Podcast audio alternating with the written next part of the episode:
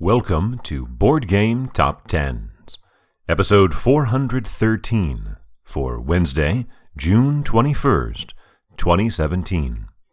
This is the BGG Page Views edition. For the 20th time ever, the number one game from one week has missed the top 10 the next week. This time around, it is last week's number one, Betrayal at Baldur's Gate, that drops all the way down to number 14. The last time this happened was Kamasutra, back on February 1st, which was the week Gloomhaven started its 19 week in a row run at number one.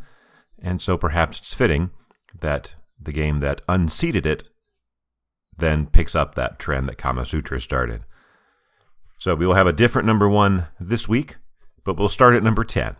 Dropping seven spots from last time is This War of Mine, the board game by Michal Oracz and Jakub Wisniewski, published by Awaken Realms with 18,792 views. That is down more than 20,000 from last week, or 53%.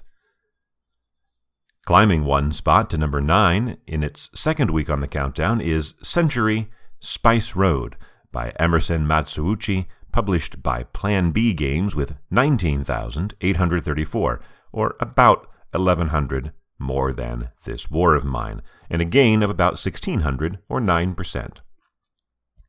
Sliding back a spot to number 8, Arkham Horror, the card game, by Nate French and Matthew Newman, published by Fantasy Flight Games with 20,756, a little less than a thousand, more than Century, but down almost 4,000 or 16% from last week.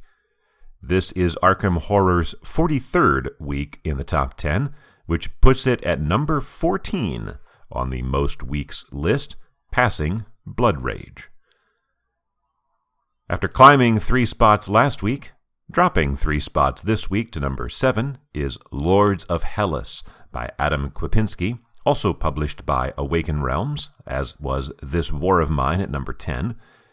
Lords of Hellas this week has 22,788 views, or 2,032 more than Arkham Horror, but almost 16,000 fewer than last week, a 41% decline. Repeating at number 6 for the second week in a row is Terraforming Mars, by Jacob Fryxelius, published by Stronghold Games with 27,124. So here we see a significant gap after the last few games have all been a thousand or two apart from each other. The gap between number 6 and number 7 is 4,300. That is a 2,300 view drop for Terraforming Mars, or about 8%. The first of our three new entries is at number 5 returning after 88 weeks away. That's more than a year and a half.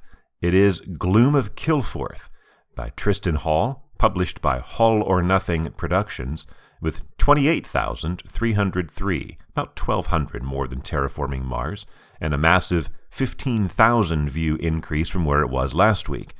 The subtitle of Gloom of Kilforth is A Fantasy Quest game, and the Kickstarter blurb from last year when it was on, or I guess back in 2015 when it was on, the complete epic RPG based adventure card game of Gothic high fantasy.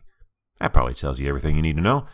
It uh, had 75,000 euros was its funding, and it is now being arriving to backers about eight months late. Our one and only debut is at number four Flip Ships by Kane Klenko, published by Renegade Game Studios with 28,422, a mere 119 more than Gloom of Kilforth. Flip Ships is a cooperative dexterity game with a science fiction theme and was the subject of a BGG contest, which appears to be the reason it is ranked so high, making it the highest ranked game from a contest in a long time.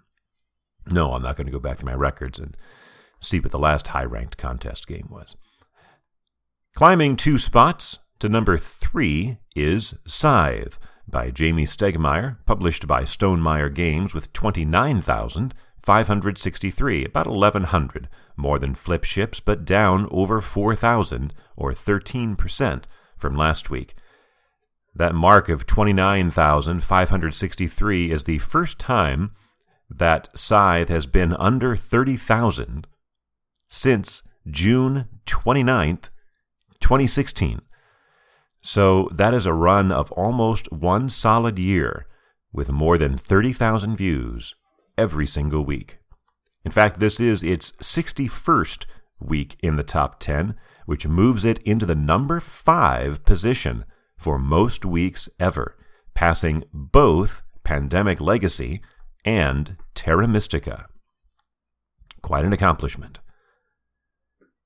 Our highest new entry is at number 2, returning after 84 weeks away, so almost as long as Gloom of Kilforth, still more than a year and a half, Sword and Sorcery by Simone Romano and Nunzio Surace, published by Ares Games with 36,436, almost 7,000 more than Scythe.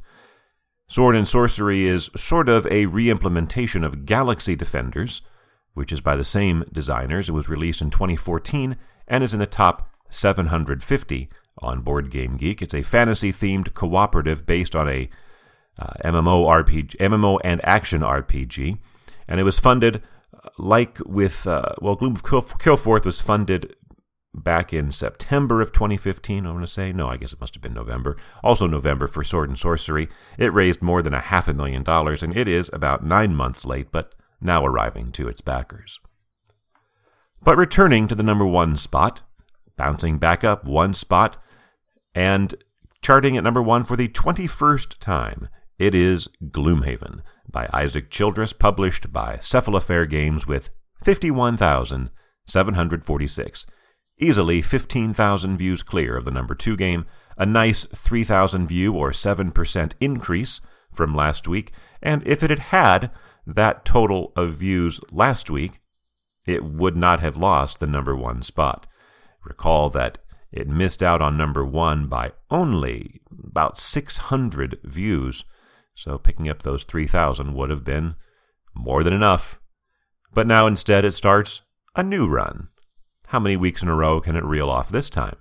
Or will the upcoming Gen Con in a few weeks uh, surface a game that will dethrone it? Or will something else in the meantime? Well, that's why we check every week, right? for Wednesday, June 21st, 2017.